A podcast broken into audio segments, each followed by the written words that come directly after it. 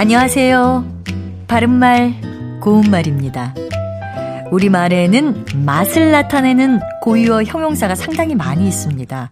한국어를 잘하는 외국인이라도 이런 우리 고유의 다양한 표현이 어떤 느낌인지를 정확하게 알고 이해하고 사용하는 게 어려운 이유이기도 합니다. 맛과 관련된 고유어 형용사 중에 달짝은 하다가 있는데요. 달짝은 하다. 이것은 어떤 맛을 나타내는 것일까요? 단어 안에 달이란 음절과 짜란 음절이 모두 들어있으니까 달고 짜다와 관련된 표현이 아닐까 생각할 수도 있겠지만 달짝은하다의 의미 중에 짜다는 뜻은 없습니다. 달짝은하다는 달짝지근하다의 준말입니다. 달짝지근하다는 약간 달콤한 맛이 있다라는 뜻이고요.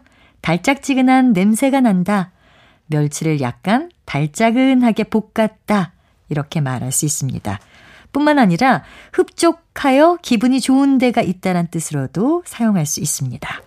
참고로 달짝지근하다보다 거센 느낌을 주는 달착지근하다는 약간 달콤한 맛이 있다란 뜻이고요.